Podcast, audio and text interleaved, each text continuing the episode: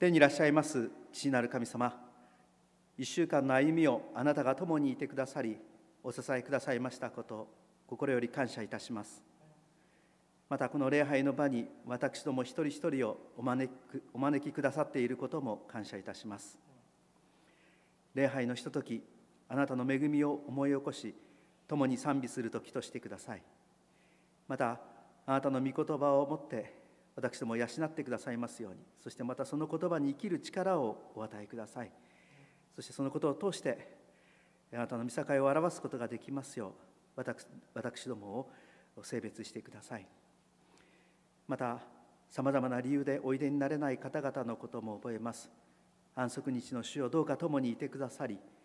安息日の平安と癒しとをお与えくださいますように。この礼拝のひとときがあなたに栄光を期する時でありますように、この祈りを主イエス・キリストの皆によってお祈りいたします。アーメン。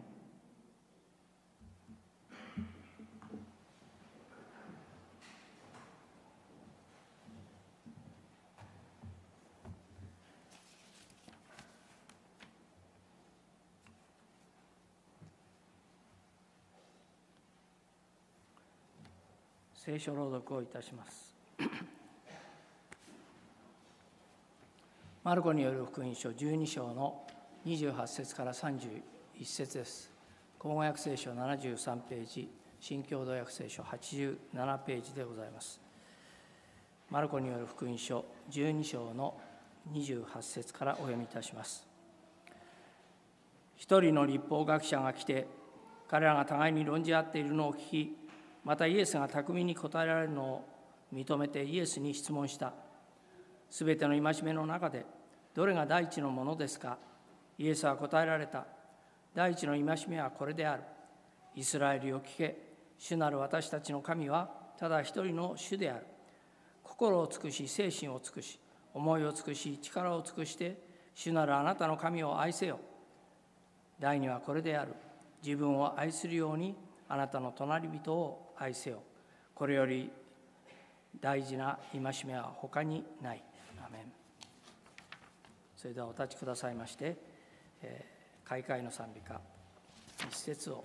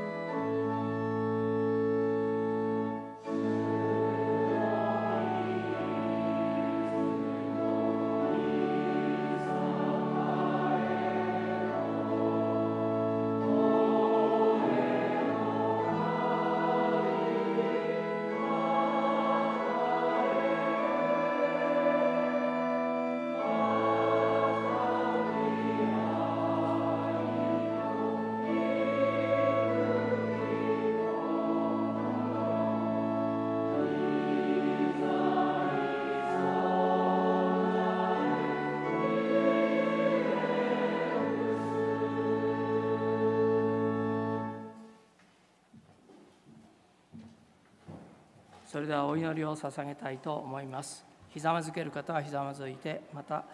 どうぞご自由に祈りの姿勢でお願いいたします。愛する天の神様、こうして日々の歩みが支えられておりますことを感謝いたします。世の中では戦争や地震や、またいろいろな問題が起きておりますけれども、神様、あなた様が間もなくおいでになることをひしひしと感じさせられます。どうぞ私どもが御言葉にさらに深く触れ、また多くの方々に御言葉を伝える役割を果たすことができますようお導きください。どうぞ隣の病院で病を得て入院しておられる方の上にも、あなた様のお守りとお支えがありますようお祈りいたします。また、教会の方でも手術を控えたり、いろいろな治療をされている方々を覚えますが、神様はいつも共にいてくださいまして、癒しの御手を持ってお支えください。どうぞ、懇親方、御言葉をつないでくださいます近藤光健先生の上に、あなた様の豊かなお導きとお守りがございますように、聞く私どもの心をさらに広げてくださいますように、愛する御子イエス・キリストの皆によってお祈りいたします。アーメン。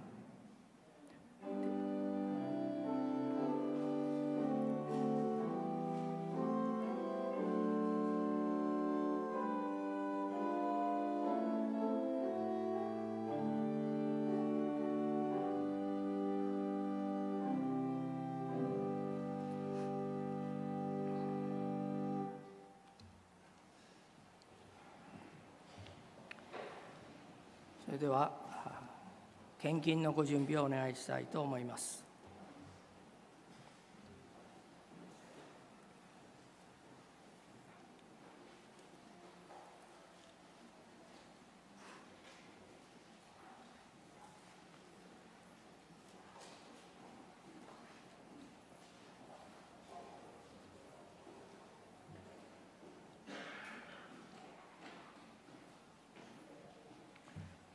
それでは献金のお祈りをし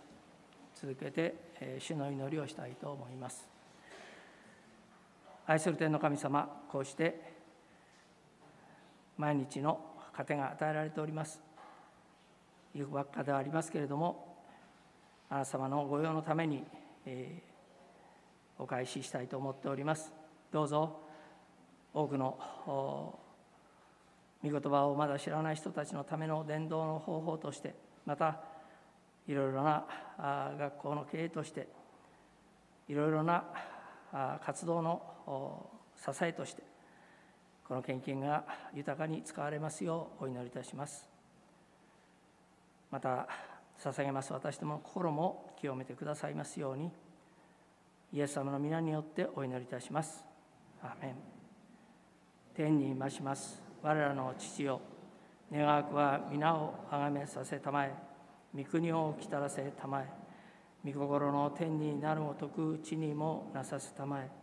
我らの日用の糧を今日も与えたまえ、我らに負い目あるものを我らが許すごとく、我らの負い目をも許したまえ、我らを試みに合わせず悪より救い出したまえ、国と力と栄とは限りなく汝にもなればなり。アーメン。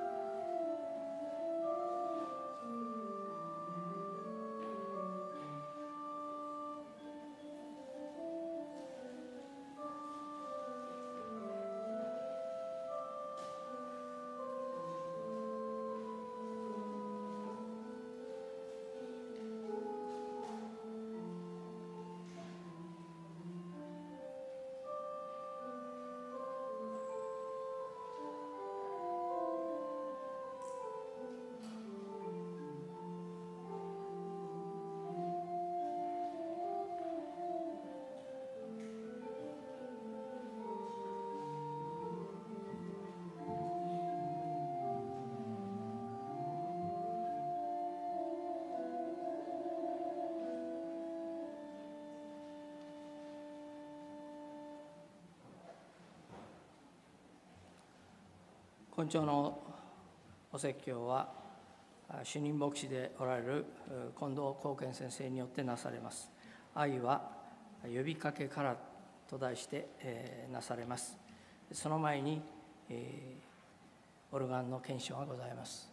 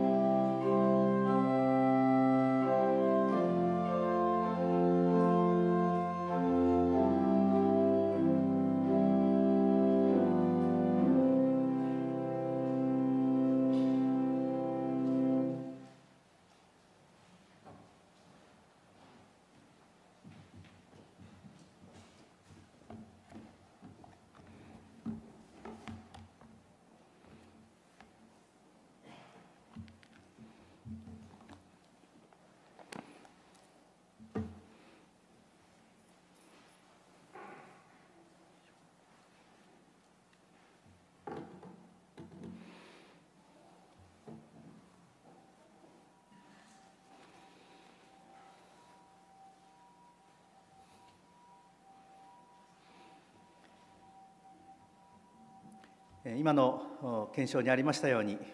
私どもの信仰の歩みを神は愛であり、このことを土台に営んでいけたらと思います。仕事上結婚式を司式することがあります。その際必ず結婚セミナーを行うのですが、その時お二人の馴れ初めを聞くことにしております。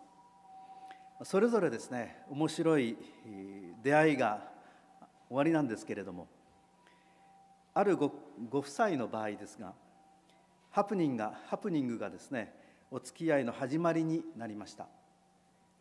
ある日、駐車場に停めてあった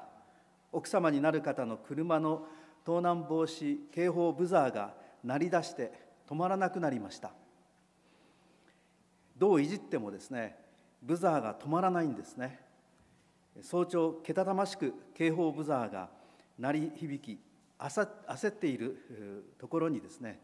同じアパートに住むご主人になる方が何が起こっているのかと窓を開けて見下ろしたというんです。この方はですね、電気店に勤めておられて、電化製品のことには詳しい方でいらっしゃいました。朝っぱらからうるさいと思って見ていると、困っている様子だったので、降りていって、どうしましたと声をかけたんだそうです。警報ブザーが止まらずに困っているというのでですね、警報ブザーを調べて直してあげたそうです。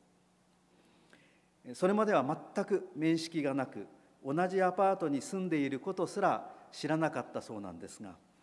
これがきっかけで知り合いになり、仲良くなられて、めでたくゴールインなさいました。警報ブザーがですね、幸せを呼ぶブザーになったわけです。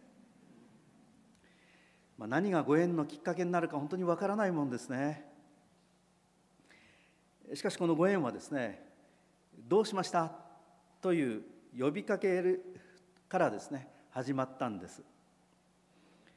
愛は呼びかけから始まるものなのです。神様と私たちとの関係もそうです。聖書を読むと、神様の方からの呼びかけがたくさん書いてあります。神様が私どもに呼びかけてくださり、そこから信仰の歩みが始まるわけなんですね。そのようなお話が聖書の中にはいっぱい出てきます。そして何よりも神様からの私たちへの呼びかけは、人となられた神、イエス様、その方であります。見えない神様を見える形で表し、救いの計画を成し遂げるために、イエス様はこの地上に人となっておいでになられました。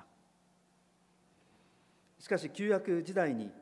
その訪れを前もって知らされていたにもかかわらず、当時のユダヤ人たち、ことに宗教指導者たちは、彼らの期待していた救い主ではないとして、イエス様を警戒し、貶めるためにさまざまな議論を仕掛けました。イエス様は議論を仕掛ける者たちの悪意に気づいておられましたが、それらの難題に対して冷静に聖書を用いてお答えになられました。イエス様が巧みに答えておられる姿を一人の律法学者が見ておりました。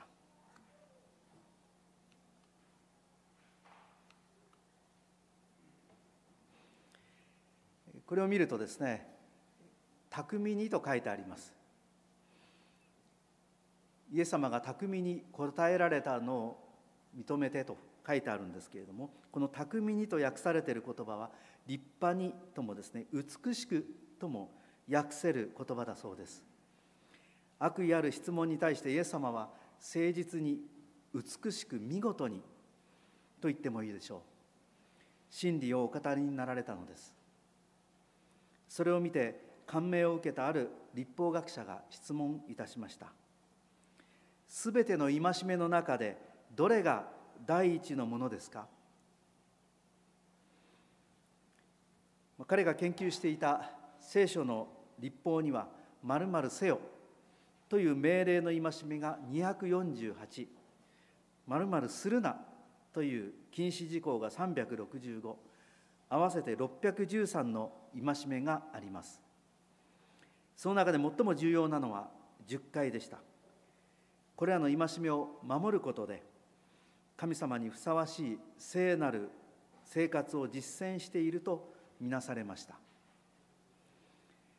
だから幼い時からユダヤ人男子は成人になるまで律法を一通り教えられ、さらにこれらの戒めをどう守るか、ラビの教えも学びました。残念ながらこの当時ですね、男子だけに教えたようなんですね。娘にはあまり律法を教えなかったようなんです。でもイエス様はですね、男女構わず聖書の教えを語られました、教えられました。このような教育を受けてですね、一人前のユダヤ人成人とみなされたわけです。しかしこれだけあるとですね、何が本質的に大切なのか見失ってしまいそうです。律法学者はこれだけたくさんある戒めの中で何が第一のものか、戒めの急所といいますか、最も大切な部分、あるいはそれらの戒めの本質は何かと問いかけたのです。その質問に対してイエス様はこうお答えになられました。29節の言葉です。お読みしたいと思います。イエスは答えられた。第一の戒めはこれである。イスラエルよ聞け。主なる私たちの神はただ一人の主である。心を尽くし、精神を尽くし、思いを尽くし、力を尽くして、主なるあなたの神を愛せよ。第二はこれである。自分を愛するようにあなたの隣人を愛せよ。これより大事な戒めは他にない。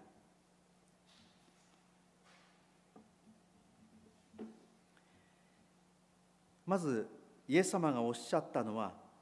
ユダヤ人が朝夕祈りとして唱えていた申命記6章4節5節にある言葉でした。イエス様は申命記の言葉を引用しながら、心を尽くし、精神を尽くし、思いを尽くし、力を尽くして、主なるあなたの神を愛せよとおっしゃいました。申命記には、心を尽くし、精神を尽くし、力を尽くしというふうに書いてあります。それに加えてですね、イエス様は思いを尽くしてとおっしゃいました。どれも関連してはおります。心というところですね。心尽くしの心は人間の内面、ことに人間の霊性と関連する部分です。神様と関係する部分と言ってもいいです。それから精神と訳されている言葉は魂ともですね、あるいは命自体とも訳される言葉です。またフィーリングやですね、感情、欲求といったことも意味します。さらに神明期にないイエス様が加えた思いを尽くして、この思いを尽くすということ、これは認知力やあるいは知性とも訳せる言葉です。そして力、これは肉体の能力、行動力などを意味しました。そうするとですね、霊性、感情、知性、肉体、あるいは行動する力、これをまとめますと、私たちの全存在と言ってもいいです。全存在をもって神様を愛する、それが第一のものです。第二に、自分を愛するようにあなたの隣人を愛せよとおっしゃいました。これもまた旧約聖書レビ記19章18節にある言葉です。マタイの同じお話の箇所では、イエス様は第二も同様にとおっしゃって、神様を愛することと隣人を自分のように愛すること、この2つを同列に並べて共に大切だとおっしゃいました。確かにこの2つの戒めは切っても切り離せない大切なものです。神様を愛する者は自分も含めて神様が愛し大切な存在として見ておられる一人一人を愛するようになるのです。逆に神様が愛しておられる自分も含めて一人を傷つけることは、その人を愛しておられる神様を悲しませることです。そしてそれは神様を愛することから逸脱することなのです。イエス様もこれらの小さな一人にしたのは私にしたことだとおっしゃいました。それぐらい私たちの経験をご自分の経験としてくださるお方なのです。私たちは人と接するとき、あるいは自分自身についてもそうですが、このことを忘れてはいけないと思うのです。イエス様がそのように愛しておられる私でありあなたであるということです。イエス様はこのように旧約聖書にある律法をまとめて、全存在をもって神様を愛し隣人を自分のように愛する、この2つに集約されるとおっしゃいました。確かに10回も前半部分は神様との関係、後半部分は他者との関係について語られていて、この2つに集約されます。そして戒めは愛するとはどういうことなのか、あるいはこれを超えると愛することからそれてしまうということを具体的に述べているものなのです。さて、この答えを聞いた律法学者はどう応答したでしょうか。先を見てみたいと思います。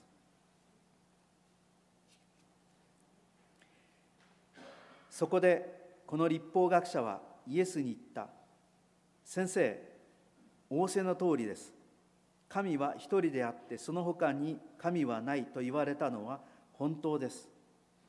また心を尽くし、知恵を尽くし、力を尽くして神を愛し、また自分を愛するように隣人を愛するということは、すべての犯罪や犠牲よりもはるかに大事なことです。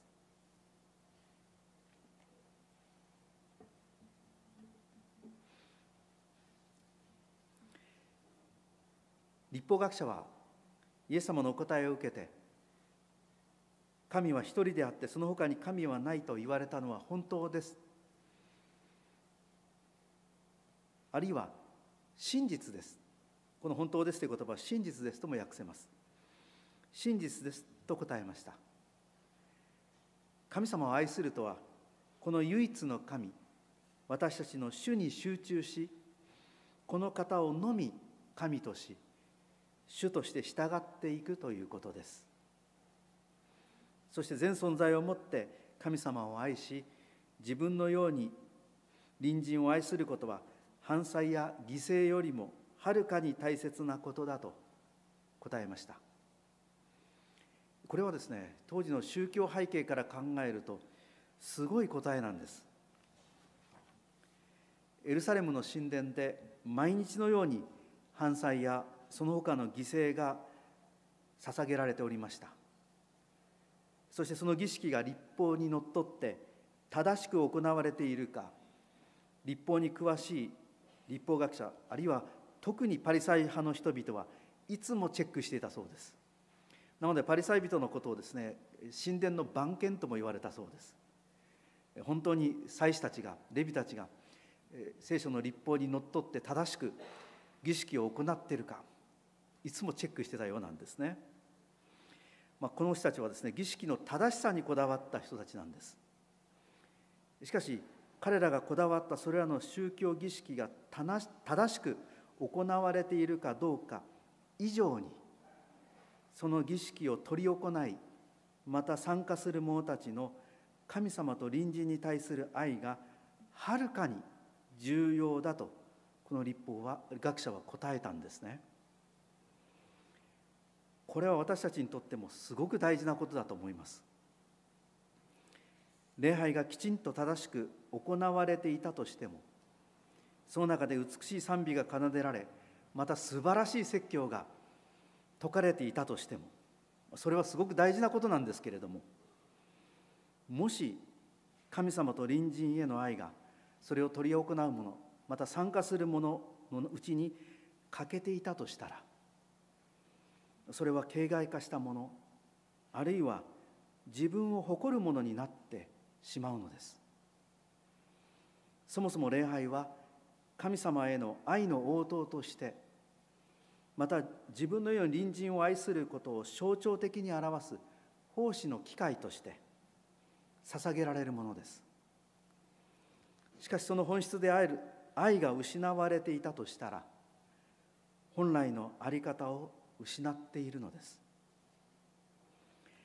そこに愛はあるんかと呼びかける消費者金融の CM が時々流れますが、礼拝を含めて私たちの信仰生活について、まさにそれが問われているのです。イエス様はその律法学者のその応答に対して、さらに次のようにお答えになられました。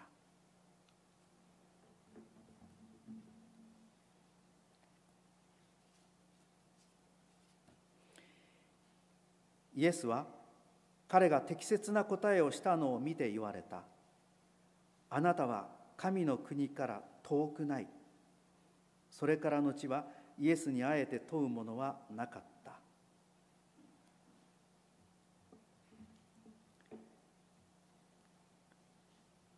答えは適切でした。しかしイエス様の返された言葉は微妙なんですね。答えは適切だったんです。まとえていたんです。しかしイエス様の答えはですね、あなたは神の国から遠くないという答えだったんです。遠くないです。適切な答えをしたんですが、神の国の一員であるともですね、神の国に入りつつあるでもなく、遠くないなんですね。言い換えれば、近いところにはいるがまだ入っていないということです。ところでですね、今日の説教をお聞きになりながら、皆様の中にすでに感じておられる方もおられると思いますが、全存在をもって唯一の神様を愛し、自分のように隣人を愛するということ、この愛するということがですね、命じられている戒めについて、言うは易し、行うは難しと感じておられる方がおられるんじゃないでしょうか。このイエス様の言葉を私も説教を準備し学びながら同じように思いました。実際それを生きるとなると、これは簡単ではないなと思うんです。問題はですね、模範解答を知っているかどうか以上に、そこに生きているかどうかなのです。今朝のイエス様の言葉は、クリスチャンならばよく知っている言葉です。しかし、クリスチャンとしての自分の歩みを振り返るとき、いかに難しいことかも痛感いたします。全存在をもって神様を愛しているだろうか。説教ではですね、神を愛なりと言って、神様を愛しましょうと言っているんですが、自分自身の普段の生活、牧師の仕事じゃないとき、オフのときも、全存在をもって神様を愛しているだろうかと振り返るとき、と思うところがあったりするわけなんです。さらに、自分のように隣人を愛しているだろうかということもそうです。しかもイエス様はですね、ルカによる福音書にある良きサマリア人の例えをもって、愛すべき隣人を選ぶことよりも、むしろ誰であれ、あなたのそばにいる、近くにいるあなたの助けを必要としている人の思いを受け止めて、助けることで隣人となるということを勧められました。隣人に対してだけではありません。自分を愛するようにとありますので、自分を愛することについてもそうです。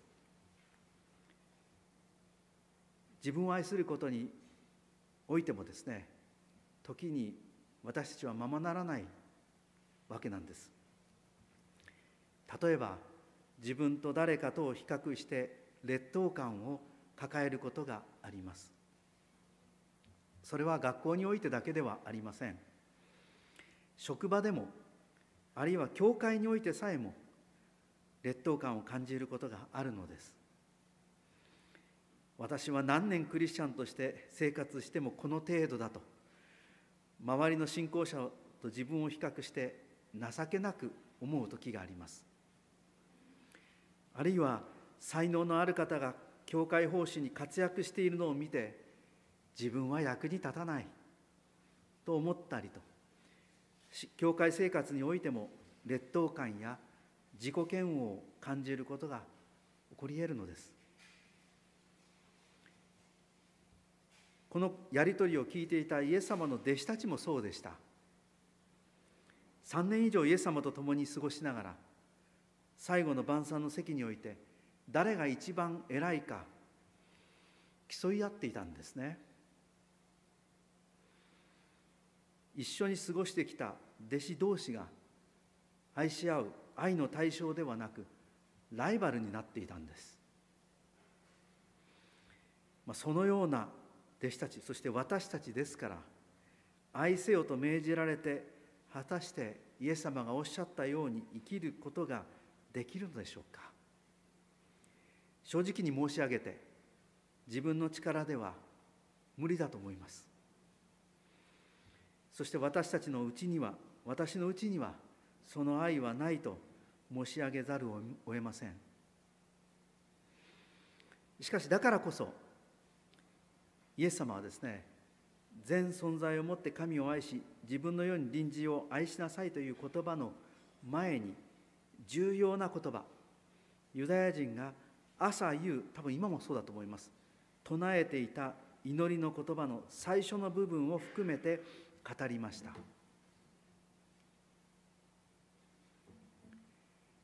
イスラエルよ、聞けというこの言葉です。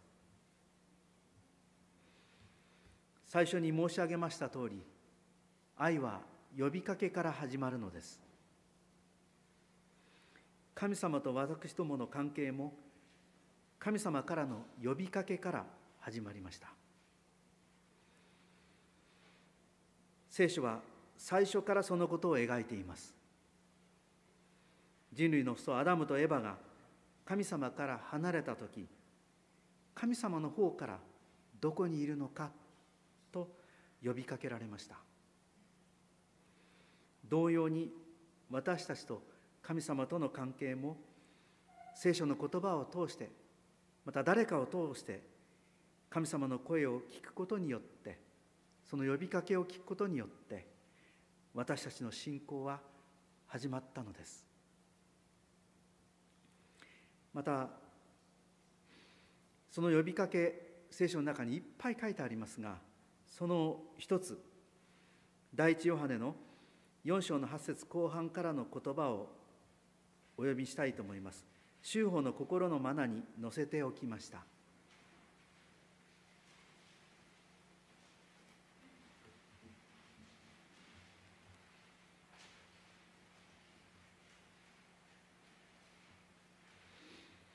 先ほど検証で、賛美してくださった賛美歌の歌詞の中に「神は愛なり」という言葉がありましたけれども、この聖書の言葉から来ております。神は愛である。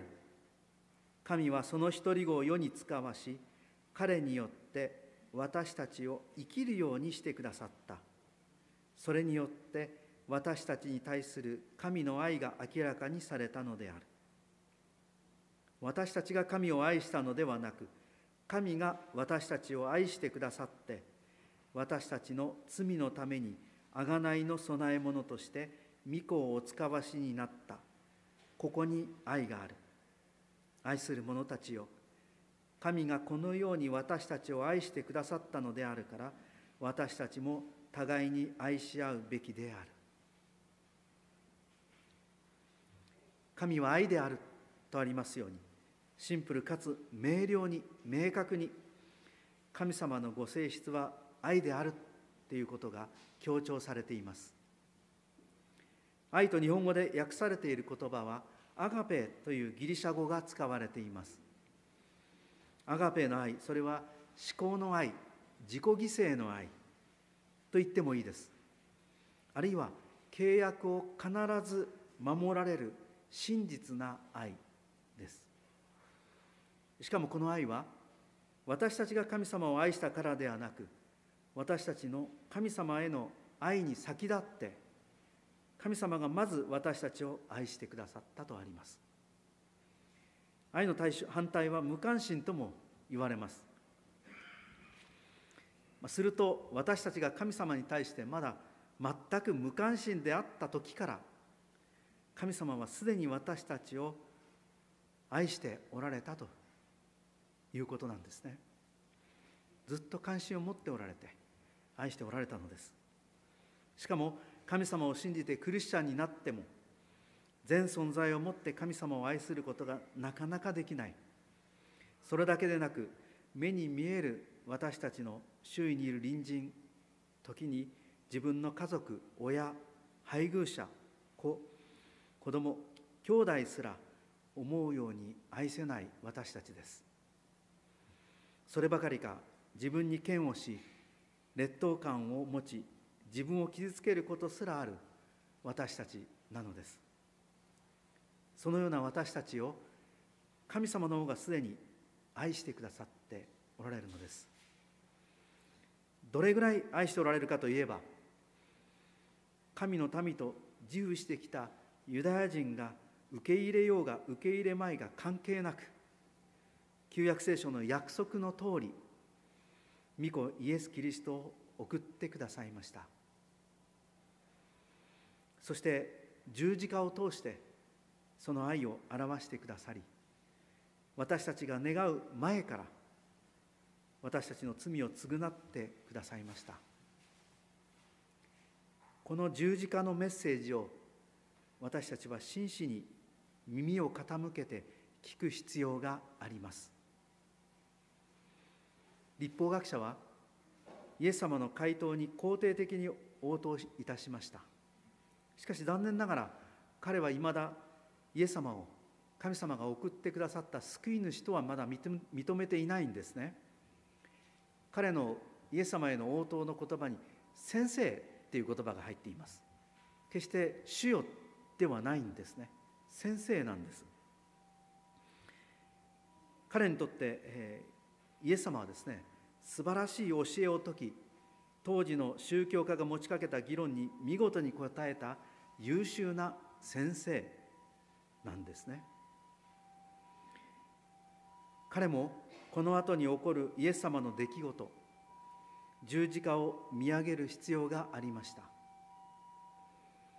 それを私たちに対する神様の愛の証として、そして私たちを神と共に生きるようにしてくださる罪のための贖いの技として受け取る必要がありました。この十字架によって私たちは罪の許しを得て、神様のご支配のうちに、すなわち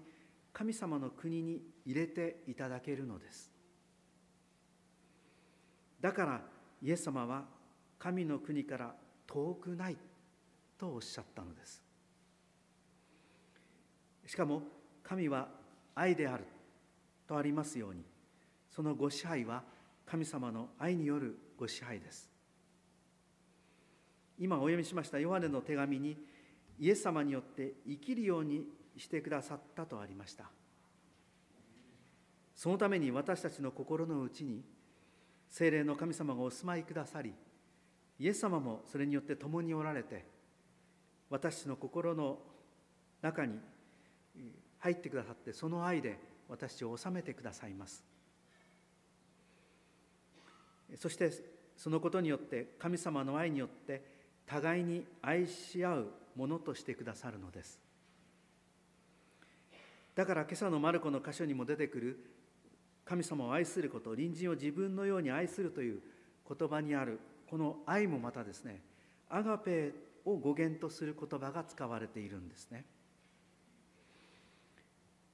この愛は神様由来の愛です。神様の呼びかけを聞いて、その愛を受け取って感化されることで、また心をイエス様によって収めていただくことで、引き出される応答としての愛です。このように神様の呼びかけから、私たちの神様との関係は始まり、私たちも愛するものとして育てていただくのです。そのために神様は聖書を通して、また時に誰かを通して、またいろんな機会を通して、私たちに呼びかけてくださっています。第二次世界大戦が始まる頃、ドイツにジェイコブスさんというユダヤ人が住んでおりました。彼はユダヤ人以外の女性と結婚し、ユダヤ人であることを隠して生活しておりました。そのため妻以外はその町の誰も彼がユダヤ人であることを知りませんでした。息子が生まれ、何不自由ない穏やかな生活をしていたのですが、時代の波が彼を襲いました。戦争が始まり、ナチスによりユダヤ人狩りが始まったのです。ユダヤ人であることを隠していたため、自分は大丈夫だと思っておりました。ところがある日、仕事から戻ると、家で待ち構えていたナチスの秘密警察に捕まってしまいました。なぜ自分がユダヤ人であることが分かったのだろう。妻以外のものは知らなかったはずだ。妻子に最後の別れの言葉すら言えず、連行されそうになりました。それで思わず叫びました。最後に妻と話をさせてください。すると警察の一人がにやりと笑ってこう答えました。お前はまだわからないのか。お前の妻がお前を売ったのだぞ。驚いてジェイコブスさんは妻の方を見やると、妻は目を伏せ、その顔には在籍の念が浮かんでいました。無言の妻の姿から、それが本当であることが分かりました。彼は妻に裏切られ、そのまま強制収容所に連れて行かれました。時に人間の愛は移ろいやすく裏切ることがあります。それでも彼は5年間の収容所生活を必死に生き抜きました。彼の最後の希望は、生きていれば息子に会えるでした。戦争が終わって収容所から解放され、彼は息子に会う希望を抱いて、自分の町に戻ってみると、妻と子はおりませんでした。近所の人に聞くと、ヨーロッパの北の方に行ったと言います。もう二度と息子に会えないだろうと彼は失望し、自暴自棄になって路上で生活するゴロツキたちと一緒になりました。そんな生活を送ったため、とうとう警察に捕まってしまいました。事情聴取を受け、彼がホロコーストを経験したユダヤ人であること、身寄りがイスラエルのテルアビブにいることが分かったことから、そこへ送られることになりました。少しばかりのお金を持って、彼は政府によってテルアビブの弟の方へところへ送られました。ユダヤ人には兄弟姉妹を熱く迎える文化があります。それを期待して彼の弟の家を探し当てて訪ねましたが、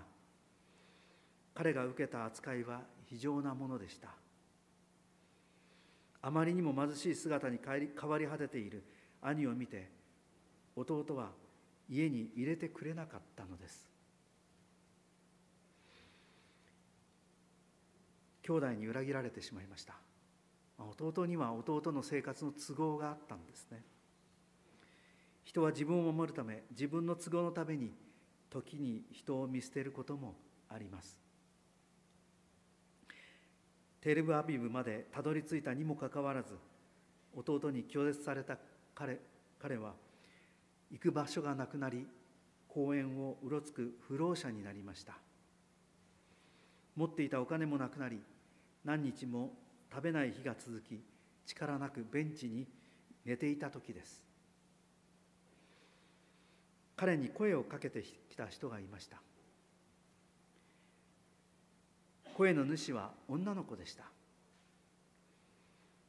彼女は間違ってバスを降りてここに来てしまったこと、そこに彼がいて、その顔が疲れ果てて悲哀に満ちていたのを見て、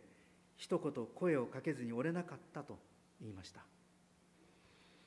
しかし幸せそうな人を見ると、人は卑屈になるものです。彼はこの女の子にバスに乗って帰りなよと言って拒否いたしました。しかし彼女は構わずこう言いました。神様に導かれてこのことをあなたに伝えなければと私は感じました。それは、神様は今もあなたのことを愛しておられるということです。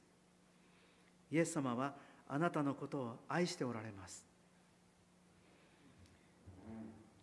ジェイコブさんはこのことを聞いて、この子供は突然に何を言うんだ。言えるかどうかもわからない存在が自分を愛しているだと。両親に守られて、温かな家に住む君には、私がこの数年間、どんな地獄を見てきたかわからないだろうよ。そんな思いになりました。しかし、その子はじーっと彼を見つめて、目に涙をいっぱい浮かべているのです。その涙を見て、いつの間にか彼も涙を流していました。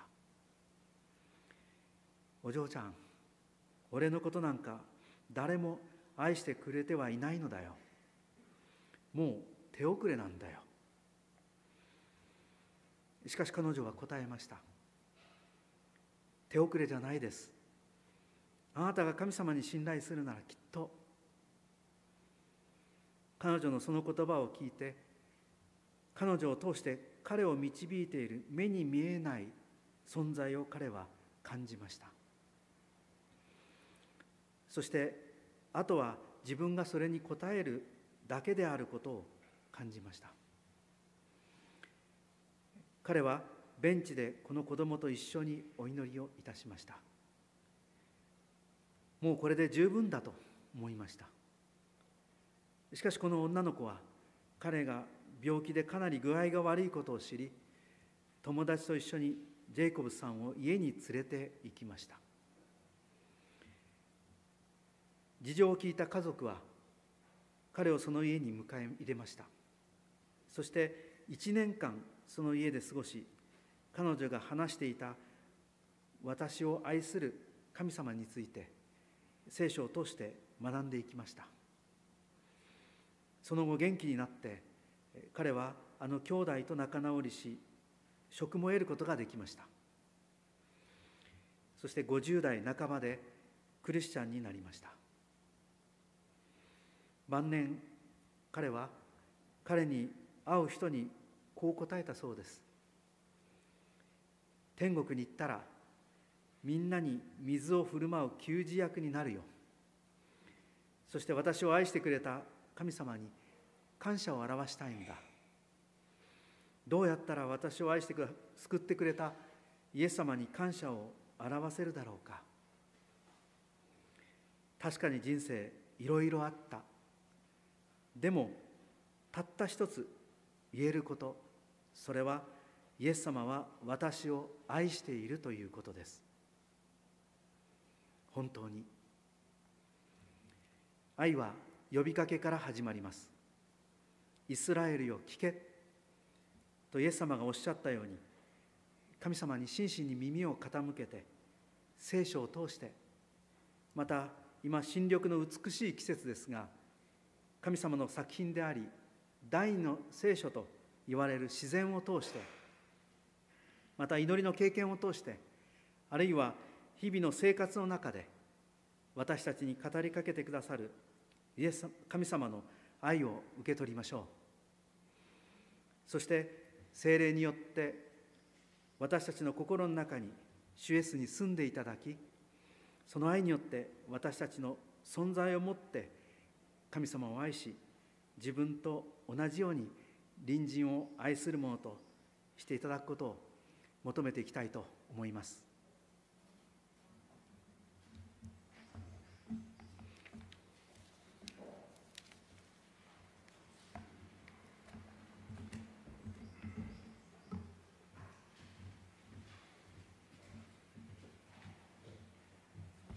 ありがとうございました。それではお立ちくださいまして、閉会の賛美歌321番の一節をもって詩を賛美したいと思います。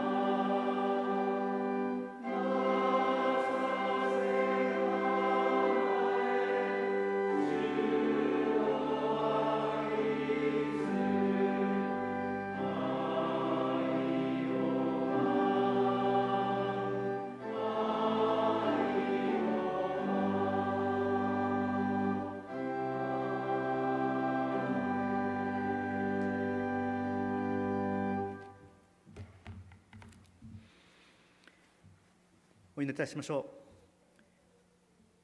天におられます父なる神様、あなたはイエス様を通して私どもへの愛をお示しくださいました。そしてイエス様は最も重要な戒めとして、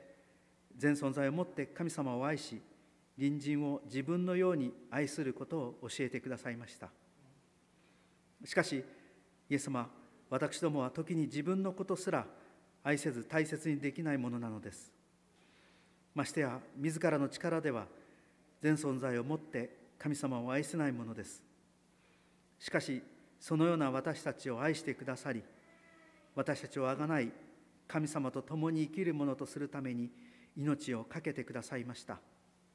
ここに神様の愛があります。あなたが聞けとおっしゃったように、日々聖書の言葉を通して、自然を通して、祈りや日々の生活の経験を通して、神様の私たちへの呼びかけを聞くものとしてください。そしてあなたが私たちの心を収めてくださり、私たちをあなたの戒めに生きるものとしてくださいますように。そのことによって、私どもはイエス様への信仰を持ち、戒めを守る残りの民として生きることができます。あなたがそのようにしてくださいますことを感謝し、この祈りを主イエス・キリストの皆によってお祈りいたします。アーメン。